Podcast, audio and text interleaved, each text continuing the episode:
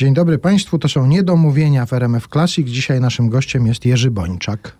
Dzień dobry. Ale niedomówienia? Nie, nie będziemy domawiali? No nie wszystko. Staramy się powiedzieć nie wszystko. Zostawić Dobrze. sobie jeszcze coś na następną okazję. Właściwie powinienem zapytać, czy już czwarta kawa dzisiaj była, czy nie?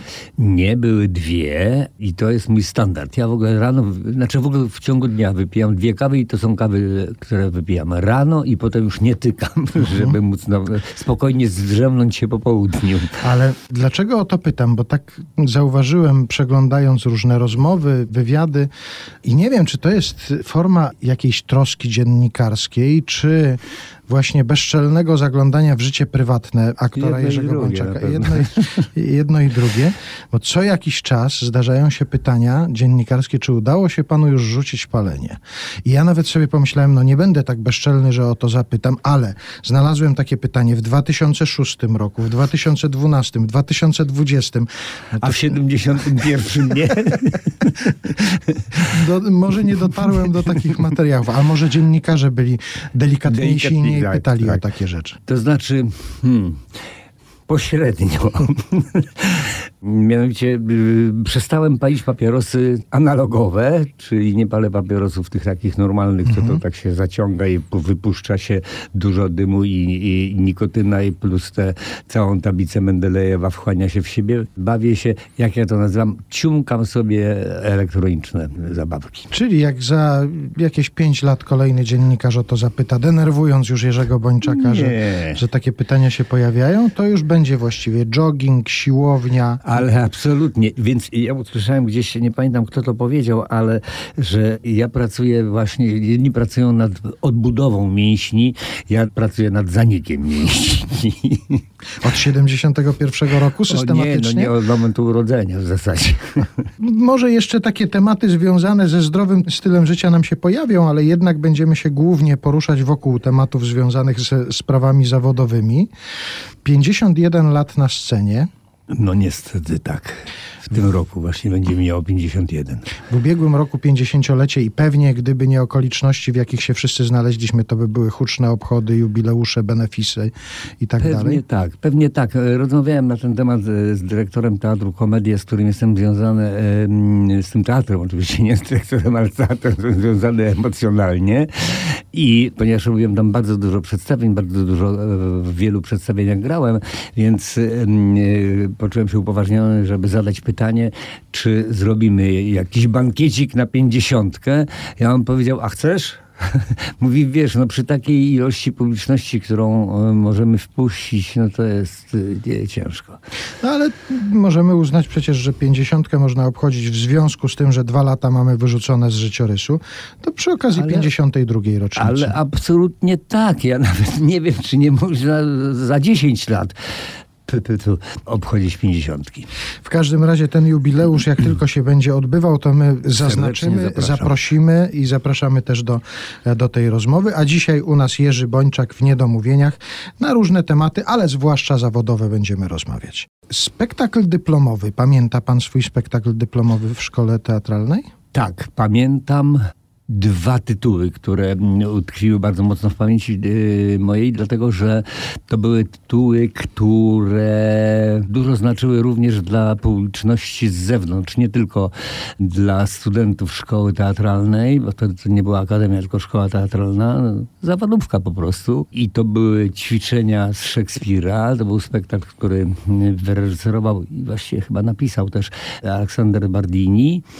I kolejnym spektaklem, który utkwił mi w pamięci, ale pewnie mm, do tego wrócimy, a jeżeli nie, to możemy go ruszyć od razu. To jest Król Mięsopust Jarosława Marka Rymkiewicza. A wspominam o tym dlatego, że teraz jak gdyby mi się to odbiło echem, ten tytuł, ponieważ tego tytułu premierę odbyłem w Teatrze w Kielcach, gdzie namówiłem dyrektora do zrealizowania, ponieważ on tkwił mi w pamięci, ale jako tytuł i jako świetny materiał teatralny, i aktorski, i teatralny. To jest tekst wielopłaszczyznowy, gdzie teatr w teatrze, teatr ruszający tematy polityczne, obojętnie jaki mamy stosunek do rzeczywistości, to on zawsze jest aktualny z jakiegoś punktu widzenia. No i taki niejednoznaczny, a jednocześnie dający bardzo duże możliwości aktorom, a jednocześnie niezwykle trudny, ponieważ on jest e, e, napisany białym wierszem, więc dla aktora, który nie miał z tym nic e, do czynienia, a to jest dodatkowa trudność i w nauczeniu się tego tekstu, i w relacjonowaniu go w sposób taki, żeby był on y, zrozumiały przez widza, że to nie jest mówione wierszem, tylko to ma tak wyglądać jak mówione prozą, ale rytm białego wiersza zostaje. Myśmy się długo z dyrektorem Kieleckim, z Michałem Kotańskim zastanawiali, czy w ogóle go ruszać, ten tekst, ze względu... Mogę mówić szczerze? Tak, oczywiście. Ze względu na autora. Mhm. Ponieważ już w latach 70., w których ten tekst powstał, a w 71 albo drugim był realizowany w różnych teatrach, między innymi również w Warszawie w dramatycznym i y, w szkole teatralnej na dyplom. Już wtedy postać Rymkiewicza była dosyć taka dyskusyjna, ale pomyśleliśmy sobie, że tutaj chyba te wszystkie rzeczy związane z personaliami autora należałoby odrzucić, a skupić się na materiale, który jest po prostu fantastyczny, bo to jest naprawdę świetny pisarz, świetnie konstruujący dramaturgię spektaklu. I zrealizowaliśmy ten spektakl. Zrealizowaliśmy, mówię to w liczbie mnogiej, ponieważ było dwóch reżyserów. Kotański mm, poprosił mnie, czy moglibyśmy to zrobić we dwóch. To nie jest wygodna sytuacja, kiedy dwóch kapitanów stoi na, na mostku kapitańskim i prowadzi okręt, bo czasami mogą się kierunki nie zgadzać. Zwłaszcza jeżeli nie robią tego na zmianę, tylko równocześnie. Tak. Tutaj była o tyle y, sytuacja prostsza, że mnie przysługiwała praca wstępna, czyli praca z aktorami. To była półtora miesiąca prowadzenia okrętu przez y, skały, burze, sztormy, góry lodowe. Następnie kiedy już prawie wpływaliśmy do portu, ale jeszcze nie odezwał się sygnał syreny okrętowej, że wpływamy, wchodził drugi kapitan, cały na biało i wprowadzał uroczyście okręt do portu. I tak podzieliliśmy właśnie rolę przy pracy nad tym spektaklem. A wracając do tego sformułowania, że dyskusyjna była postać autora, no to właściwie teatr jest dokładnie takim miejscem, gdzie tego typu dyskusje powinny się odbywać, że to jest właśnie e, dyskusja o autorze, o jego dziele, no to jest właśnie miejsce, gdzie tego typu rzeczy powinny się pojawiać nawet Tak, chyba. taką też e, przyjęliśmy strategię i dlatego postanowiliśmy zrealizować e, ten spektakl. My nie wiemy, jaką opcję polityczną prezentował Szekspir, prawda? A, a gramy go do dzisiaj. Chociaż pewnie politycy dokładnie by to udowodnili, że był za nimi, że to dokładnie ich opcje. Ale to, to jest w stu procentach pewne. Tak, tak, tak. Wywołałem temat spektaklu dyplomowego, bo chciałem, żebyśmy przy okazji tej 51. rocznicy urodzin, pracy, urodzin, tak, urodzin artystycznych spróbowali sobie przypomnieć to, jakie myśli panu towarzyszyły wtedy, kiedy pan odbierał dyplom szkoły teatralnej, to pan sobie pomyślał, aha, i teraz się zacznie, czy raczej to były obawy i co teraz? Raczej to były obawy, co teraz. Wie pan, ja w ogóle pochodzę ze środowiska, które kompletnie nie miało nic wspólnego z artystami. Mój ojciec był ogrodnikiem, moja mama zajmowała się domem i to było wszystko. Byłem niedouczony, bo bardzo źle się uczyłem e, w liceum. Musiałem potem, w momencie, kiedy się dostałem do szkoły, to musiałem przez trzy lata bardzo mocno nadrabiać e, swoją wiedzę, uzupełniać ją. Udało mi się na tyle, na, na, na ile zdążyłem. I w momencie, kiedy skończyłem szkołę, podszedł do mnie Bardini, który był opiekunem mojego roku i powiedział, no to teraz na szerokie wody, tylko pamiętaj, obserwując się w szkole przez cały czas i teraz na dyplomach, nie przyjmuj żadnego angażu poza Warszawą. Twoje miejsce jest w stolicy. No i tak czekałem do 15 maja, a 30 maja kończyły się angaże.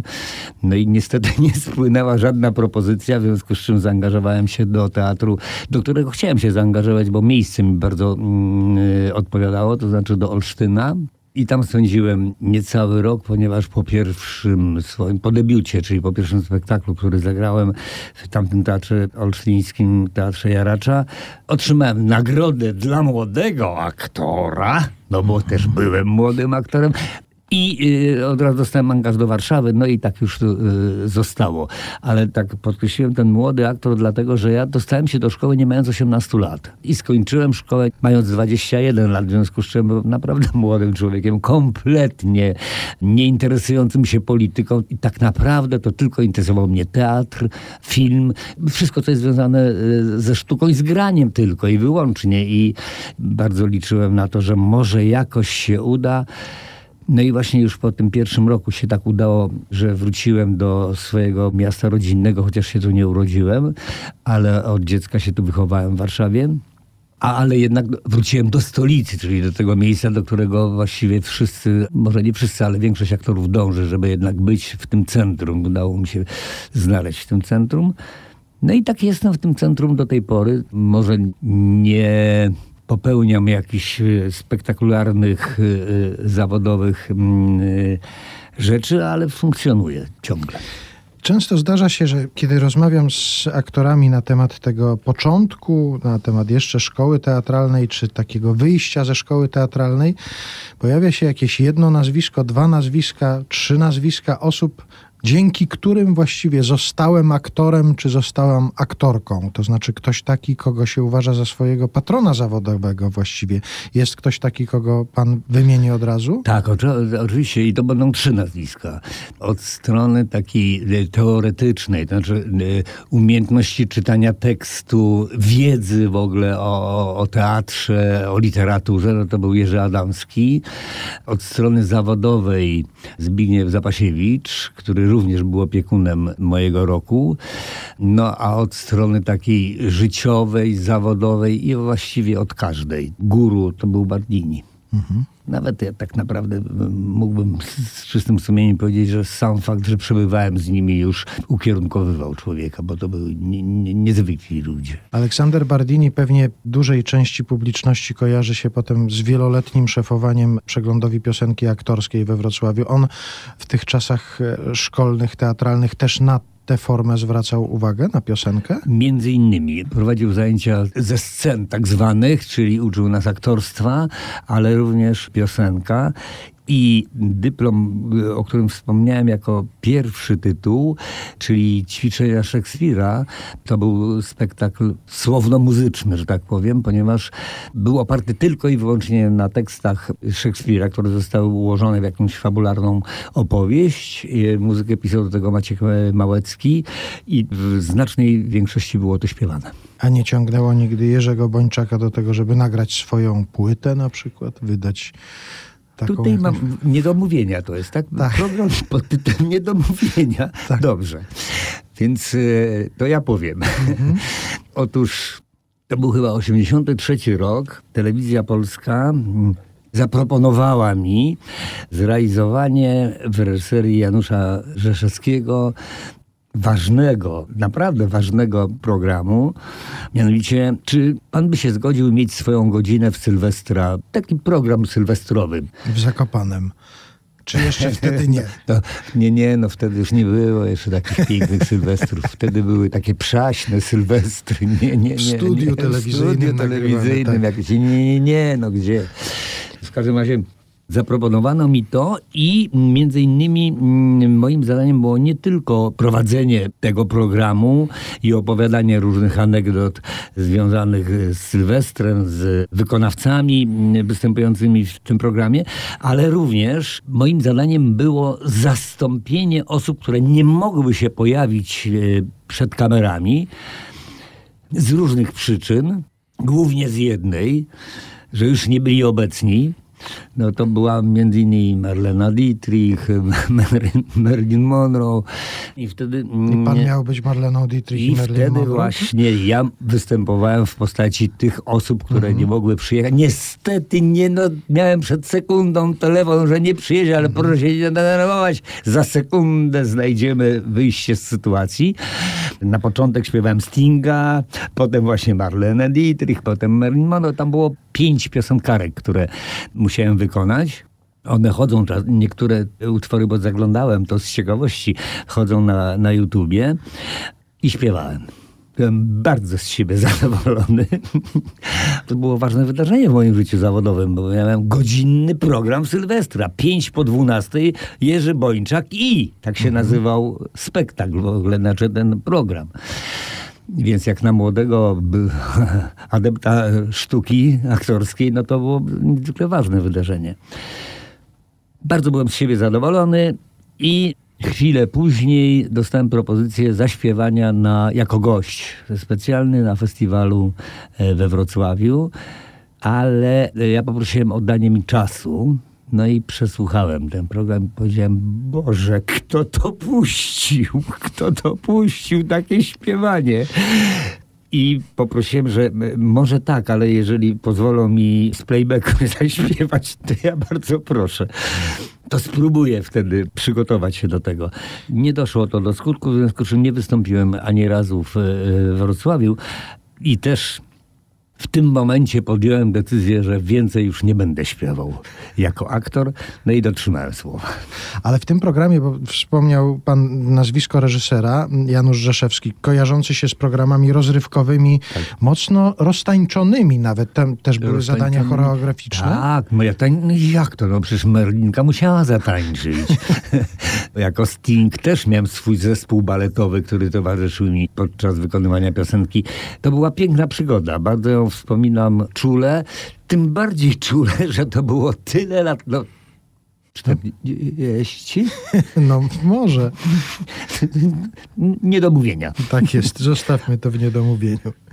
Jak się zajrzy do takiej encyklopedycznej biografii Jerzego Bończaka, tam się pojawiają określenia kiedy i gdzie się urodził, że aktor filmowy, telewizyjny i tak dalej. I pojawia się też takie sformułowanie sporadycznie użycza głosu w dubbingu. Znaczy, no szczerze powiem, że nie wiem, jak się do tego ustosunkować. Był taki okres, gdzie bardzo dużo pracowałem w dubbingu i możliwe, że to jest właśnie to sporadycznie. Ale właśnie wśród tych ról, bo tych ról jest potem wymienionych dużo rzeczywiście w dubbingu, znalazłem na przykład taką rolę jak e, rola w filmie CK Dezerterzy. Rola dubbingowa była w, w tym filmie. E, bardzo się ucieszyłem, że mogłem się spotkać e, z panem Januszem Majewskim. Co prawda w takiej nietypowej, że tak powiem, e, roli przy filmie.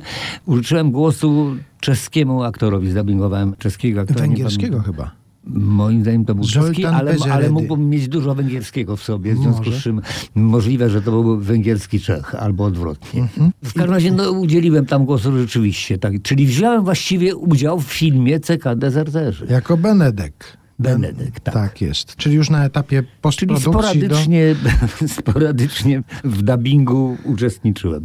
Bardzo dużo w, w młodości, że tak powiem, nagrywałem i bajek dla dzieci i do tej pory moje wnuki słuchają Pinokia na przykład, którego e, nagrałem i miałem przez jakiś czas, w tej chwili nie wiem, gdzieś mi to zaginęło, możliwe, że jest w archiwach moich wnuków, analogowa płyta e, Pinokia, z którego jestem bardzo dumny, dlatego, że wiem, że moje dzieci namiętnie tego słuchały, a teraz słuchają moje pradzieci. Jeżeli chodzi o te zawodowe różne osiągnięcia, ja wiem, że aktorzy z reguły nie lubią prowadzić rankingu własnych ról i zazwyczaj nie lubią, jak się ich pyta o ich ulubioną rolę, ale takie rankingi są prowadzone w różnych miejscach. Na przykład są takie portale specjalistyczne, gdzie widzowie się wypowiadają, mm, głosują i ja spojrzałem na jeden z takich portali i to nie są bagatelne liczby, bo to na przykład tysiąc osób wzięło udział w głosowaniu na, na różne role filmowe Jerzego Bończaka. I ciekaw jestem, czy zgadnie pan, jaka rola została najwyżej oceniona przez Chyba zgadnę. Znaczy właściwie dwie. Krzepicki z Wydyźmie lub Manc w Alternatywach 4.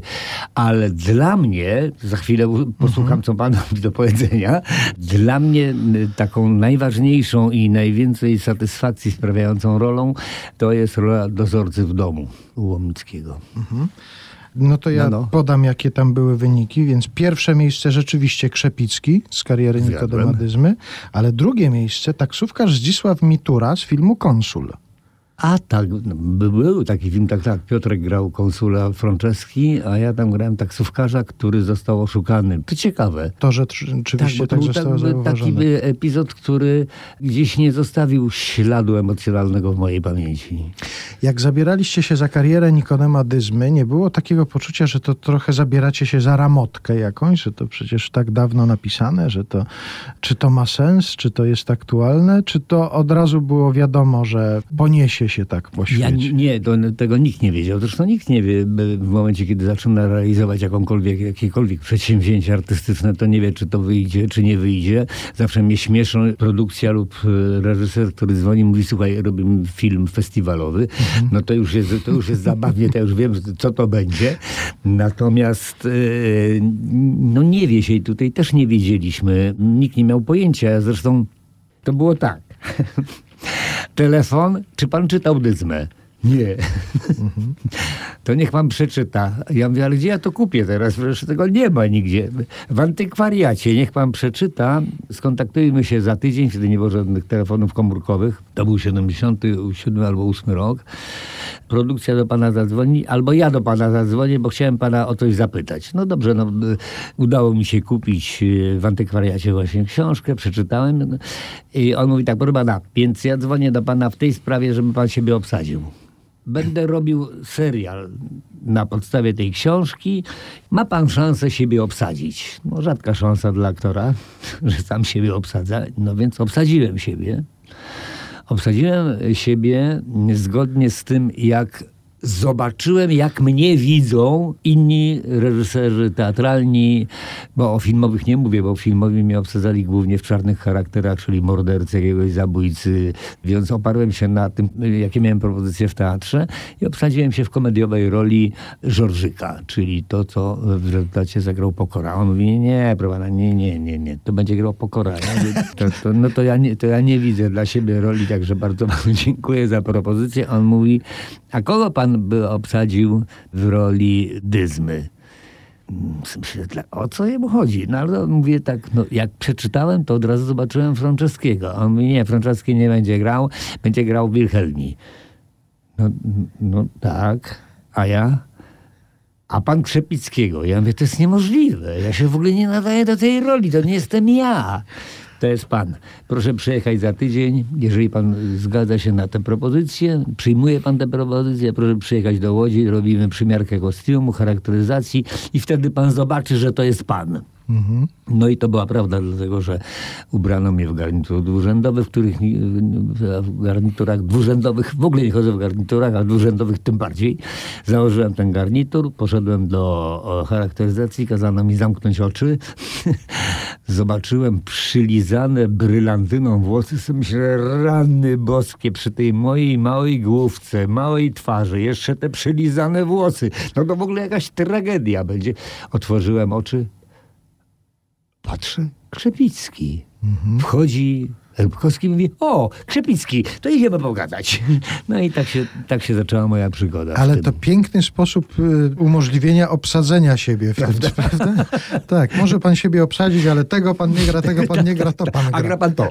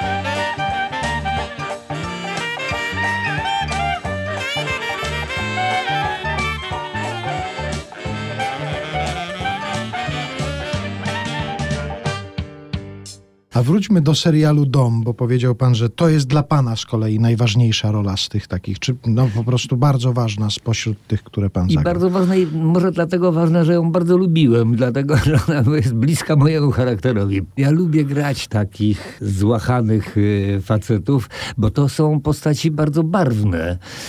Moim zdaniem ta rola została naprawdę dobrze napisana, tym bardziej, że był lęk, ja miałem lęk taki, że po Wacławie Kowalskim nagle wejść w buty dozorcy po facecie, który genialnie to zagrał, a jednocześnie postać była tak napisana, ciepła, dobra, sprzyjająca lokatorom, którymi się opiekował. Nagle przychodzi jakiś ubek syk i tak dalej. No nieprzyjemna postać. No ale za to jaka barwna i bardzo, bardzo ją lubiłem grać. Co prawda mieliśmy taką historię, ponieważ on rzeczywiście nie rozstawał się z petem, cały czas palił, ja, ponieważ ja też paliłem wówczas papierosy. Nie sprawiało mi to trudności. No jeden dubel, drugi dubel, czyli piąty papieros. Dobrze, dziękuję, bardzo scena skończona. Chodźmy, usiądźmy tutaj sobie, obgadamy kolejną scenę. Siadaliśmy, ja w tym momencie wyjmowałem papierosa. A Bo przerwa przecież. Przerwa jest, tak, oczywiście. No, no, przerwa w zdjęciach zapalam papierosa.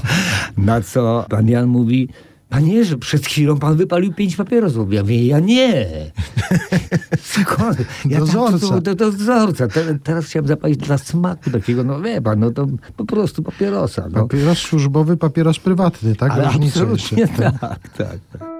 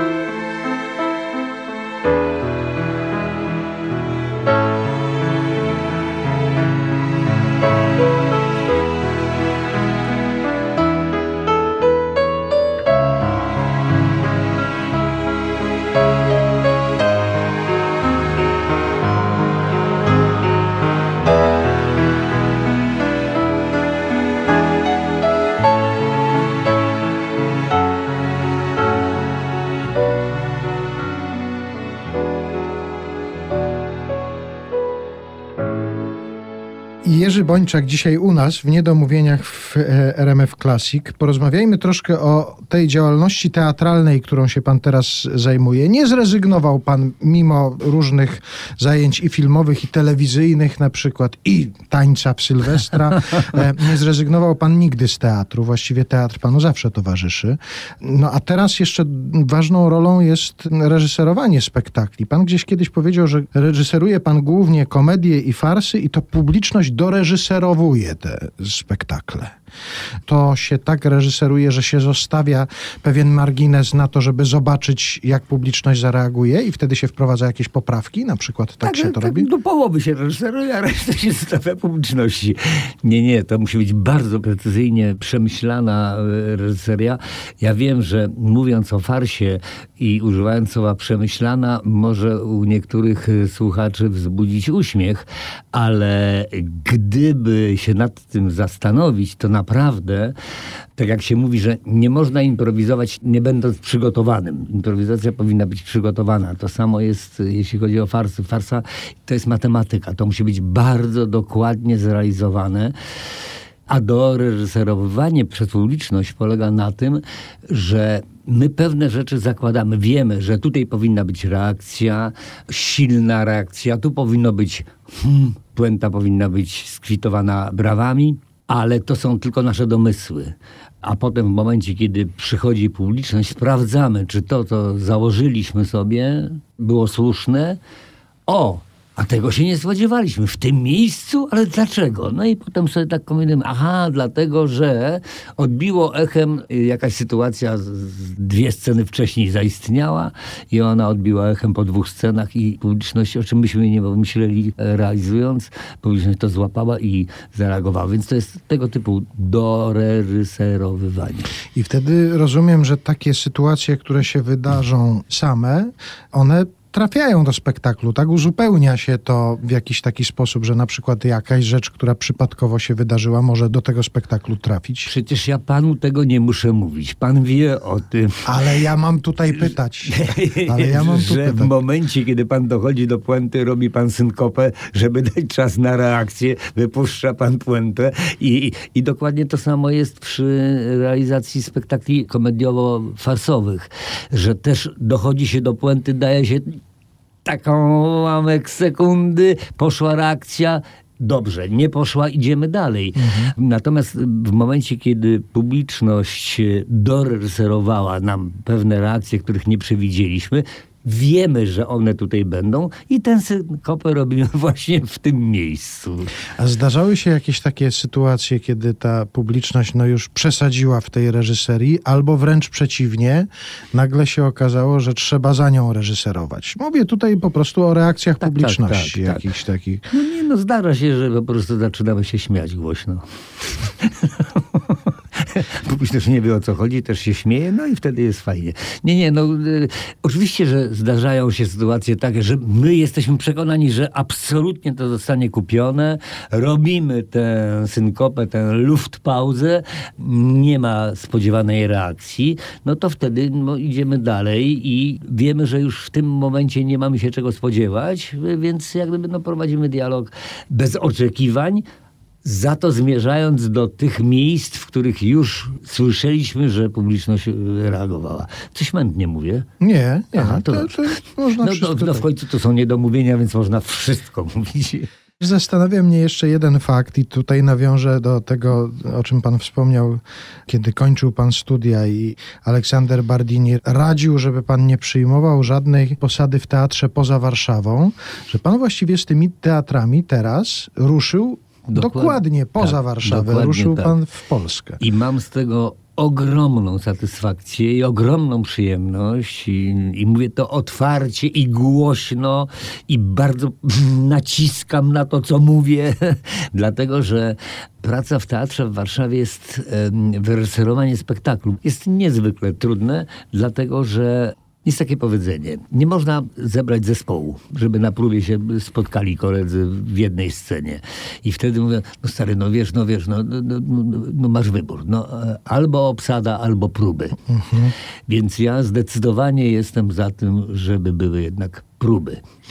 W Warszawie stawia się mm, jednak na obsadę, dlatego że potem te spektakle jeżdżą e, po Polsce i ludzie chętniej oglądają tych, których e, widzą w telewizji, słyszą, oglądają na YouTubach i na różnych portalach społecznościowych, więc chcą ich zobaczyć, czy mają krosty z lewej strony, czy, czy z prawej i czy się Czy już szczęśliwie z dwóch, prawda? Bo to jest największe szczęście. Ale wtedy jest cudownie, bo nie ma konfliktu. Oczywiście, że tak w Warszawie jest obsada, a gdzie indziej, poza Warszawą, są próby. Mhm. I to jest wielka przyjemność, ponieważ no, spotykamy się i naprawdę pracujemy nad spektaklem, a nie udajemy, że pracujemy, bo za sekundę mamy zdjęcia w, w serialu. Poza tym jeszcze chyba jest to, że teatry w tych mniejszych ośrodkach takich miejskich, w takich, w których na przykład jest jeden teatr na, tak. na miasto, spełniają inną funkcję. One muszą zaspokoić potrzeby różnej publiczności i muszą być tak szeroko, repertuarowo traktować swoją... E, Eklektyczne. Mhm. I takie na ogół są. Dlatego e, chętnie też widzą farsy, pomimo tego, że mm, no, starają się grać, znaczy nie pomimo, no, starają się grać pełny repertuar taki i klasykę, i współczesne rzeczy, i doświadczenia teatralne, próby jakichś takich e, spektakli, które są na poły improwizowane. Oczywiście nie wszyscy to potrafią, bo są e, reżyserzy specjalizujący się jednak w swoich takich gatunkach. Jedni się specjalizują w, w klasyce, drudzy się specjalizują w głupotach takich jak farsa. Mhm, Głupotach. Już powiedzieliśmy o tym, że to nie jest wcale głupota, żeby to precyzyjnie zrobić. No właśnie, jeżeli teraz ktoś chciałby się spotkać z Jerzym Bończakiem albo z tym, co Jerzy Bończak zrobił w teatrze, to gdzie powinien się udać? O czym możemy powiedzieć? Nie, w Polsce czy w Warszawie? Nie, nie. I, i tu, i tu. W tej chwili mm, są dwa spektakle y, zrealizowane przeze mnie w Warszawie. To jest w Teatrze Komedia, kompletnie zwariowana mm, farsa z genialną rolą, naprawdę genialną rolą Krzysztofa Deracza. E, Nazywa się to Przyjemność y, z dostawą. Kochane pieniążki w Teatrze Kapitol i to są dwa ty- tytuły, które w tej chwili są realizowane w Warszawie, a również dwa tytuły w Jeleniej Górze, trzy tytuły w Kielcach, e, w Płocku. No troszkę pojeździłem i, i te spektakle, o których w tej chwili, czy te miasta, o których wspomniałem, to tam są grane aktualnie jeszcze te tytuły. No i i w tej chwili będziemy się przygotowywali do dalszych prac.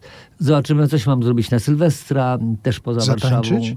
Prawdopodobnie zatańczyć i zaśpiewać Marilyn Monroe. A, czyli powrót. Nie, powrót. żarty, Jerzy żarty, Bończak wraca do żarty. Marilyn Monroe. Nie, nie, nie, w żadnym wypadku. Już powiedziałem, że więcej nie wejdę na scenę i nie zaśpiewam. Nie będę straszył publiczności. Jeszcze chciałem przywołać takie zdanie. Ciekaw jestem, czy ono do pana dotarło i czy od razu pan odpowie, kto to powiedział.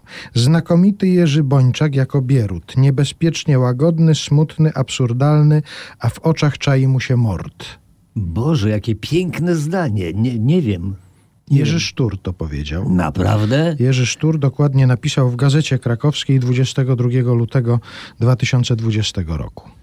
Nie, nie znamy się osobiście, nigdy nie, los nie zetknął nas na, na, w pracy, ale już go, bardzo go lubię w takim razie prywatnie. Zawsze go lubiłem jako aktora, a teraz go bardzo lubię prywatnie. To I bardzo dziękuję. recenzja roli w filmie Pante. Tak. Czy zdarzają się właśnie takie sytuacje, że kolega aktor na przykład dzwoni po jakiejś premierze i mówi byłem, widziałem, gratuluję, albo wręcz przeciwnie, słuchaj, muszę ci powiedzieć, że coś tam nie tak? Nie, nie, nie. To mi się nie podoba w moim środowisku, że nie mamy takiej umiejętności powiedzenia, słuchaj, nie podobało mi się, kurde, słuchaj, a gdyby, ty, gdybyś to na przykład tak, czy tak, nie musisz e, tego słuchać, tak dokładnie realizować tego, o czym ci mówię, ale pomyśl sobie. Nie, ani też Ale nie ma takiej sytuacji, że słuchaj, no kurde, jak genialnie zagrałeś. Mogę opowiedzieć pewną historię, związaną również z Krakowem. Proszę bardzo. Otóż siedzę ja sobie wieczorem, oglądam teatr telewizji w dawnych, dawnych czasach i widzę Janka Nowickiego w roli cara. To był jakiś słowacki. Po prostu coś genialnego, jak on to zagrał. Skończył się spektakl, ja natychmiast za telefon dzwonię, mówi Janek, obejrzałem spektakl, po prostu jestem zachwycony, ściskam cię, gratuluję. Halo, kto mówi? Ja mówię, no przedstawiłem cię i się wybrałem. Nie, nie, ale ty jesteś chory, czy y, y, pijany, czy, y, bo, bo nie bardzo rozumiem, w jakiej sprawie do mnie dzwonisz? Ja mówię, gratuluję ci. Stary, aktor do aktora nie dzwoni z takimi tekstami.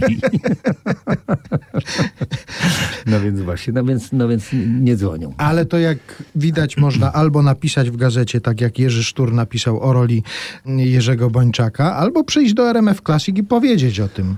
Prawda? Proszę bardzo, zapraszamy. Jakby któryś aktor chciał, Chciał któregoś innego powiedzieć, pochwalić. pochwalić, że niech przyjdzie tutaj. Zapraszamy serdecznie. Jeszcze o jedną rzecz chciałem zapytać, bo właściwie jak mm, poruszyłem ten temat trybu życia, który zresztą, przepraszam, że ja go poruszyłem, ale porusza się regularnie e, w kolejnych wywiadach z, z Jerzym Bończakiem, to tak sobie pomyślałem, że nawet jeżeli nie będziemy w stanie wskazać, że Jerzy Bończak już prowadzi bardzo zdrowy tryb życia, że biega, że chodzi na siłownię że i tak dalej, Pracuję nad zanikiem mięśni. tak, to przynajmniej zwrócimy uwagę na to, że prowadzi ekologiczny tryb życia. Bo ja przypominam sobie taką sytuację sprzed paru lat. Festiwal Marii Czubaszek w Polanicy Zdroju. Jerzy Bończak był tam gościem Chyba wiem, o czym pan chce powiedzieć. i wzbudził sensację. Proszę Państwa, to nie był jeszcze czas, kiedy hulajnoga elektryczna była popularna w naszym kraju, a Jerzy Bończak już tam ten wynalazek przywiózł i bardzo ekologicznie podróżował sobie po Polanicy taką hulajnogą, Szalałem po parku, tak, tak, tak, to prawda. hulajnogą elektryczną. Dalej się pan porusza tym pojazdem? E, tym konkretnym nie, ale kupiłem in, inną hulajnogę, lżejszą, którą mogę, jest bardziej mobilna, więc ją mogę wnosić nawet do sklepu. Biorę ją w jedną rękę i e, wchodzę. Tak, poruszam się również hulajnogą elektryczną, ale na niewielkich odległościach, i, bo to strasznie dużo trzeba zabiegów wykonać przed wsiądnięciem na taką hulajnogę. Szczególnie w moim wieku. Odpowiednie buty, kask na głowę, no i teraz y, trasa jaka jest, czy tam są dołki i jakieś takie zapadliny w chodniku czy w jezdni, bo trzeba uważać, żeby się nie wywrócić. Wie pan, młody człowiek po prostu zrobiłby przewrotkę, jakby się przewrócił, wstałby, pojechałby dalej, a ja nie wiem, czy by mnie złożyli. W związku z czym muszę uważać. No nie, no to myślałem, że nam w inną stronę pójdzie ta rozmowa, bo chciałem A zasugerować, niech pan że... skieruje ją. Ale nie, no bym- myślałem, że skoro zobaczyłem Jerzego Bończaka wtedy, kiedy jeszcze nie wiedziałem, że istnieje coś takiego jak hulajnoga elektryczna, że właściwie był promotorem tego, tego powiedzmy pojazdu, tak. to właściwie myślałem, że nawet dojdziemy tu do wniosku, że może być twarzą hulajnogi elektrycznej. Ja myślę, że to jest piękna puenta. Piękny. Bardzo dziękuję, Jerzy Bończak był naszym gościem. Dziękuję serdecznie.